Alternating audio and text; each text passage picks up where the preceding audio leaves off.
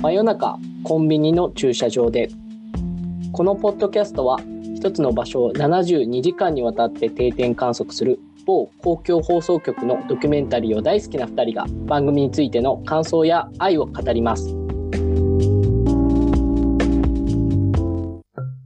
今回は愛しのドールに見つめられてという回になっています。これあの、秋葉原のあの、ラジオ会館っていうこう商業ビルですね。こうずらーっと1階からなんか8階ぐらいまでたくさんのこう、あの、ホビー用品とかの専門店が入ってる商業ビルなんですけど、そこにこう、何軒かあるこのドールの人形、お人形さんのその専門店というのがあって、まあそこに来る方々に密着した回になっています。当然そのドール専門店なので、えっ、ー、と、その道路をこう買いに来る。まあ、この買いに来るというのをこうお迎えするというらしいんですけれども、えー、そのお迎えに来た方々っていうとこところに3日間、えー、密着されています。はい。では山口さん、いかがでしたでしょうか？これ、確か年末スペシャルかなんかで、視聴者投稿かなんかで道路専門店密着したらどうかみたいなのが、多分、きっかけでやった回ですよね。本放送になったっていう回ですね。そうですよね。うん。で、まあまあ、それからね、満を持してっていうところではあるんですけど、はい。あの、これ、本田さんに逆質問でもあるんですけど、はい。この、ドールの、まあ趣味っていうか、なんていうかな、好みっていうか、って、うんうん。わかります？なかなかこう直球で難しい質問来ましたね。なんか、これ、シンプシンプルに僕から先に言うと、まず、このドールの趣味自体を僕自身はないので、わからないですと。うん。だけども、その、ここで言われていることはわかるっていう感じなんですよ。ほう。今回のあインタビューの人で、例えばそのなんだろう、買うって言わないでお迎えするっていうみたいな。はい。それって、まあ、なんか、なんと気持ちわかるじゃないですか。いや、わかりますわかります。ペットとか物とかもそうだし。ペットとか、うん。そうそうそう。だからなんか、自分の何か別のもので置き換えればわかるんだけど、そうですね。このドール趣味っていうもの自体は、僕は、あの、僕自身がやるかっていう観点だけで言うと、それはやらないっていうことの答えにはなるんですよね。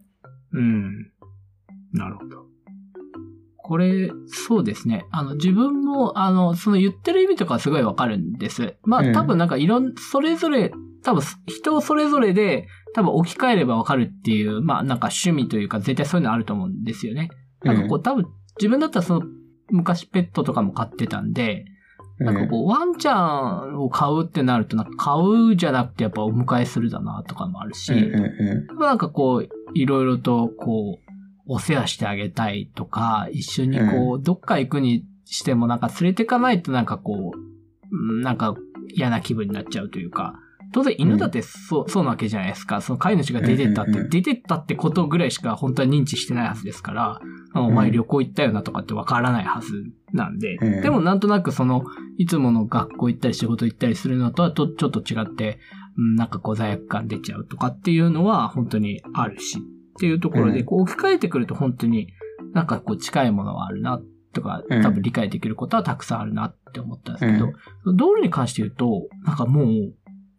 あの、奥が深い。とにかく自分がなんか知っている、そのドールって言っても、お人形さんともなんかやっぱ全然もう違うわけですね。その、そうですね、おもちゃではないというか、うんうんうん、なんかこう、一体ごとにこう、ワンオフモデルだと13万円するとかありましたよね。うん、ありましたね。ね。だから、いろいろなパーツとかがワンオフだったりすると、本当に何万とかするから、なんかそれを10体とか持ってると40万円ぐらいかけちゃいましたよっていう若者とかもいたわけじゃないですか。はいはいはい。なんかあのい、いわゆるなんかこう、リカちゃん人形みたいなものの、まあ、延長ではあると思うんですけど、もう、全く別物、うん、もうすごい大きいし、そもそも。なんか多分、これを知らない人が想像するものとはもう全然違う。大きいのも、大きいドールもいるし、ちっちゃいドールもいるし、いろんなドールがいて、うん、本当に着せ替えのように服も変えれば、髪型も変えて、なんか目の色まで変えるっていうところがあって、なんか、これも本当に奥が深いなっていうのがあったんですよね。あの、うん。眼球選んでたんじゃないですか。もう、はいはいはい。目、目の色、これがいいよねとか言って、女性二人が眼球選んでたんですけど、いやいや、僕はもうこれあの眼球どう考えてもあの、ハンターハンターのヒーローの目にしか、制約と制約がね。そうそうそう。ヨークシンで取引されている、あの、はいなんか、富豪たちにしか僕は彼女らが見えなかったんですけど、まあまあ、それは冗談としても、そう、眼球すら入れ替えるぐらい、うんなんかこう、奥が深いドールっていう趣味があるんだなって思ったっていうのが、一個ありますね。なんかでも冒頭僕もその、わからないっていう話したんですけど、なんかわ、わからないけど、こう、面白いなと思うんですよね。今の本田さんの話の目の話もそうだし、なんかあと、こう、面白いなと思ったのは、なんだろう、えっと、ドールってさっきの愛、目、目だから愛、愛選びなんですけど、愛選びもそうだし、自分の好きにできるじゃないですか。うんうん。だけど、人間ってやっぱり欲張りなもんで、脳内補完というか、自分の好きにならないというか、人形が機嫌を損ねてるみたいなことをやっぱ思うわけですよ。うん。でもなんか、それって不思議な話じゃないですか？自分が好きなものを作って、好きなようにしてるはずなんだけど、人人形は機嫌を損ねてるみたいな。うんでもなんかそれ、そう思うことによって、なんかコミュニケーションというか人形、対人形とのコミュニケーションが生まれてるんだと思うんですよね。うんうんうん。なんかそういうその、あの、なんだろうな、物を言わないからこそ、こう、できるコミュニケーションの形があるんだなっていうのは、改めて、まあ、ぬいぐるみとかもそうですけど、思いましたね。うん。うんうん。まあ、いわゆる自分がその反応を形作ることで、それによってコミュニケーションがどんどん生まれていくっていう。まあ、うん前もありましたよね。その犬とか分かりやすい反応があるものよりも、ちょっとやっぱ何考えてるか分かんない金魚とかの方が、まあ、実はなんかこういろいろと自分の心が投影できるっていうのうん。これ過去の回でもいくつかそういう書いてあったと思うんですけど、やっぱそれに近いところがやっぱりあって、自分がこの子はちょっとやっぱり不満に思ってるに違いないとか、なんかそういうことを思うことでコミュニケーションを取っていくなっていうところは、なんか非常にこの回全体通じて、もうみうんみんながそうだったじゃないですか。みんなコミュニケーション取ってますよね。なんか、うん。そ、そこはなんかすごい大前提としてあって、うん。うん。自分がお迎えしたドールと、なんか日々こういうコミュニケーションをとってるんです。あのこういうところに連れてったら5万円そうなんですっていうのをうん。うん。皆さんがこう喋ってるのを見ると、あ、これは多分もう前提としてあるんだなっていうのは、まあ多分非常にそこで見えてきたところだなと思いますね。うん。なんか今回のその回でもう一つ特徴的だったなと思うのが、あの、まあ、あんまりその、なんだろうな、今の時代的にいいか悪いかわかんないけど、こう、女性が道路を見る視点と男性が道路を見る視点ってなんか微妙に違うのかもしれないなと思って。あっていうか、っていうよりも、も、なんかどっちかというと、女性的な見方と男性的な見方があるのかもしれない。性別とかじゃなくて、なのかなと思ってて、うんと、男性的な見方っていうのは、やっぱりなんか理想の異性なんですよね。その、うん。彼女とか、そういう恋人みたいな、とか一緒にいてほしいみたいなのに近いのかなと思ったんですよ。で、うん逆に女性的な見方っていうのは何かっていうと、途中2日目かなとかに出てきた、そのジャニーズとかアニメとかも通ってドールに行きましたみたいな人がいたんですけど、はいはいはい。でその主婦の人が言ってたんですけど、ドールは何がいいかって、ジャニーズとかみたいに結婚したりして変わんないからいいって言ってたんですよね。はい、で、それってすごくなんか女性的な目線だし、で、男性は一方でこう、自分の好きになってほしいんですよ。でもやっぱ女性的な目線で言うと、変わらなくてそのままであり続けられるからいいっていう。で、道うん路、道路を見るときに、その、一個人が見るの、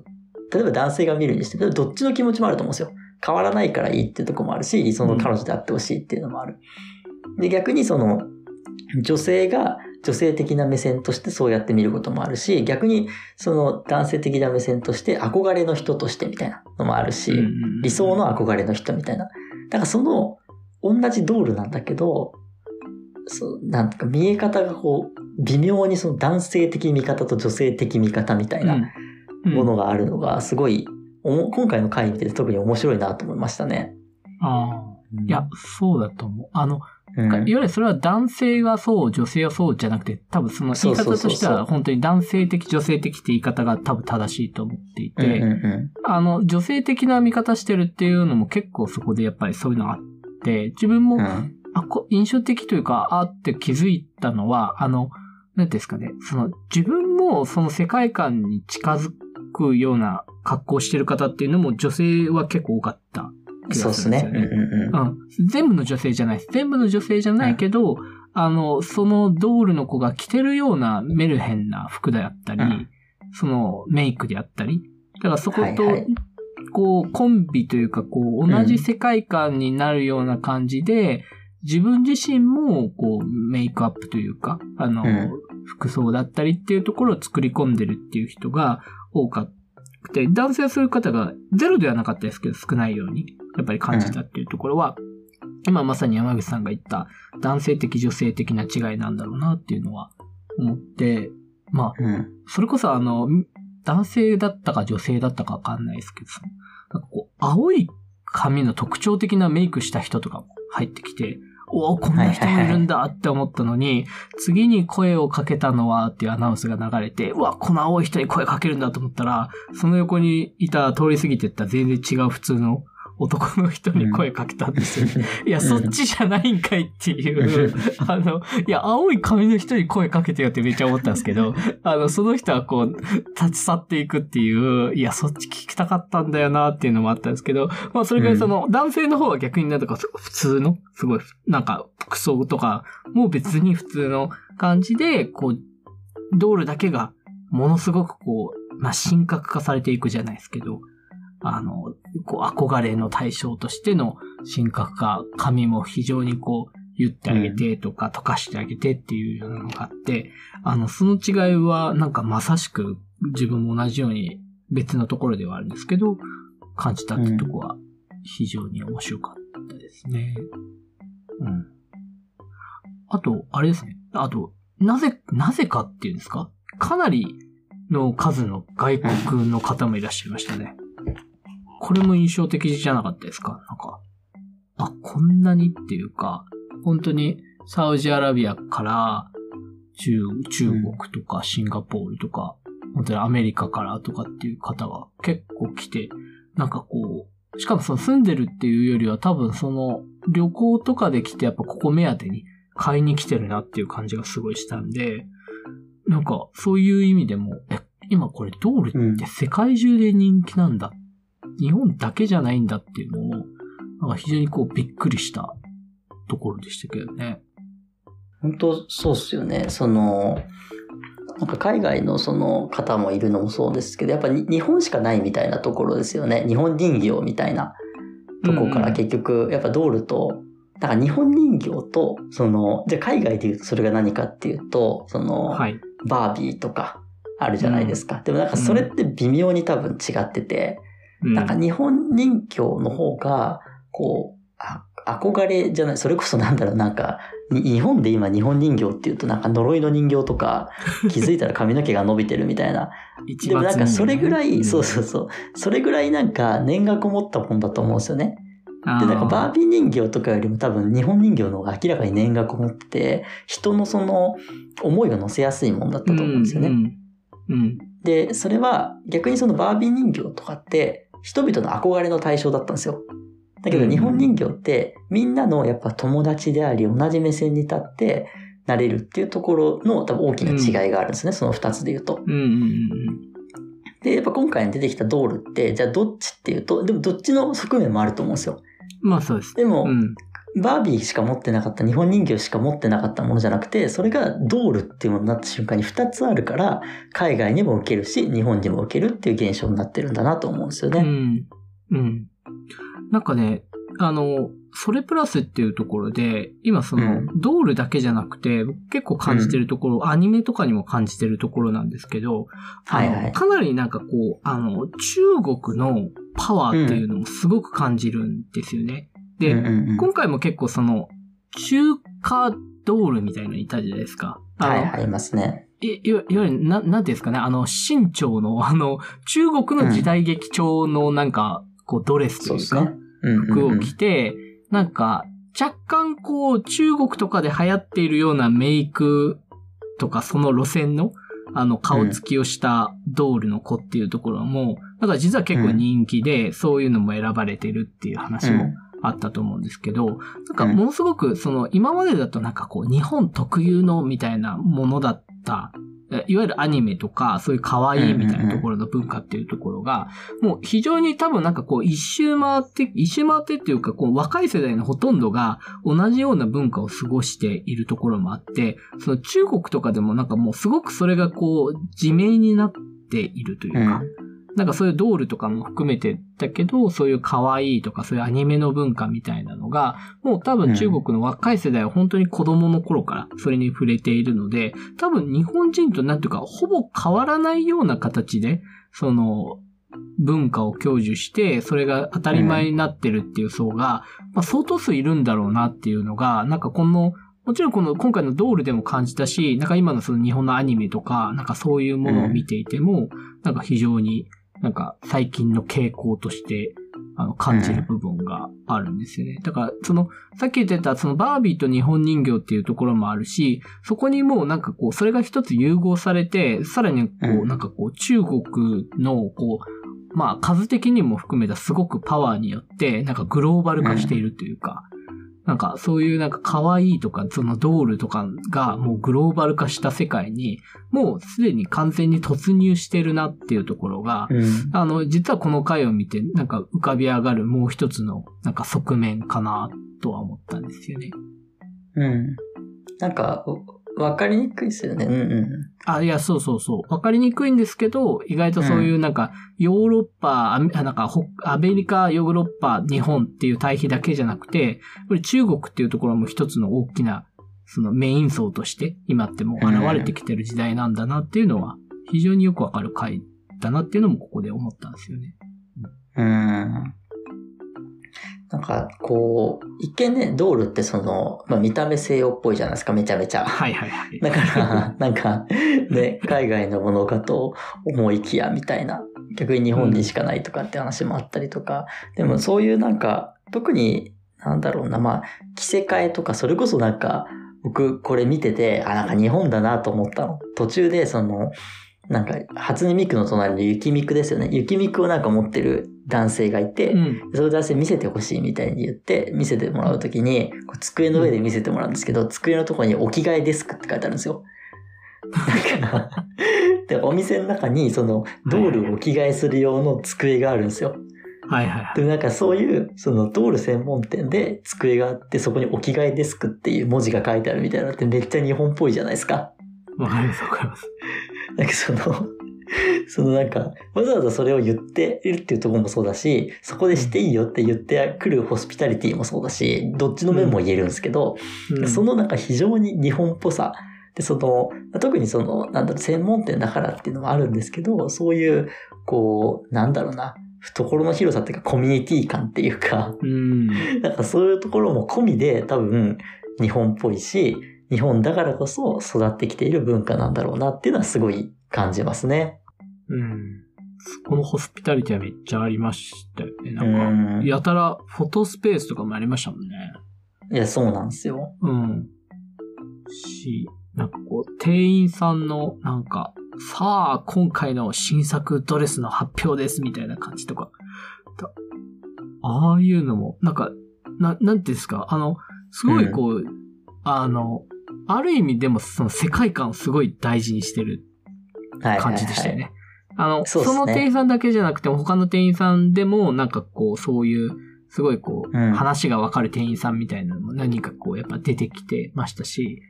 うん、なんかそういう新作ドレス発表会ですっていうのも、なんか、いわゆるじゃあドドールのやつなんですみたいな、なんかこう冷たい感じではなく、うん、あの本当にこう皆さんがお迎えしている各その子たちのための新作ドレスなんです、みたいな感じがあって、そのなんかキャスト的な盛り上げというか、うん、そのやっぱディズニーランド的なホスピタリティみたいなのが、なんかものすごくそこも感じた回でしたよね。うん。だから、まあ、ドール自体がそうですけど、やっぱ非日常とかファンタジーなんですよね。うんで、それをなんかこう、ファンタジーなんだけど、現実じゃないですか、13万とかって。めちゃめちゃ現実じゃないですか。そのワンオフモデルの当選者13万みたいなのって。でそこのなんか、えーっと、まあなんだろうな、こう、夢を、なんか、まあ買ってるとまでは言わないけど、でうも、んそういうその世界に入ってるからこそ、その夢のままでいたい。夢は夢であるみたいな、うんでも別にそれがいい悪いじゃなくて、そうやって夢を見続けることが楽しいし、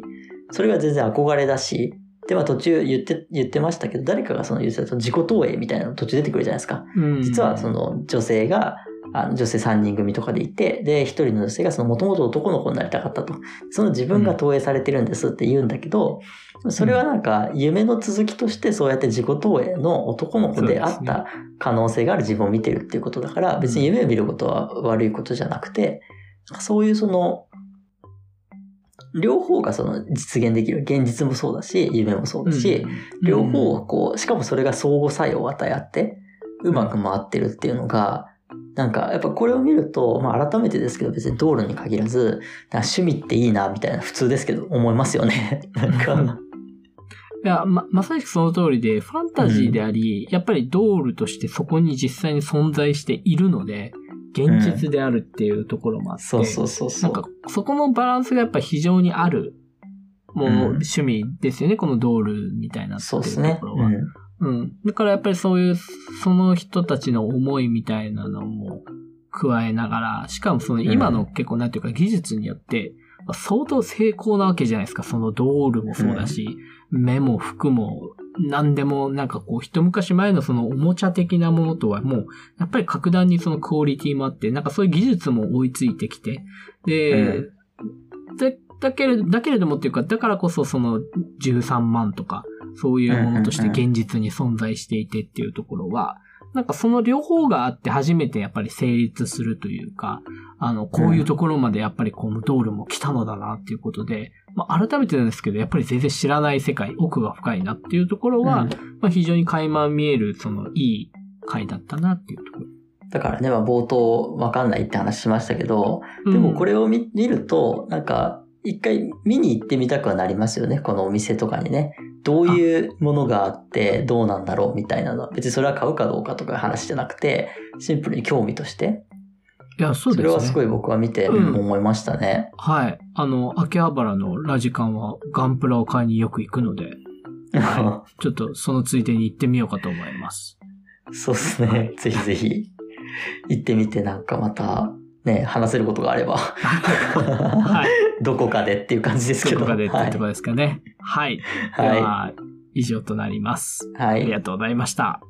ありがとうございました。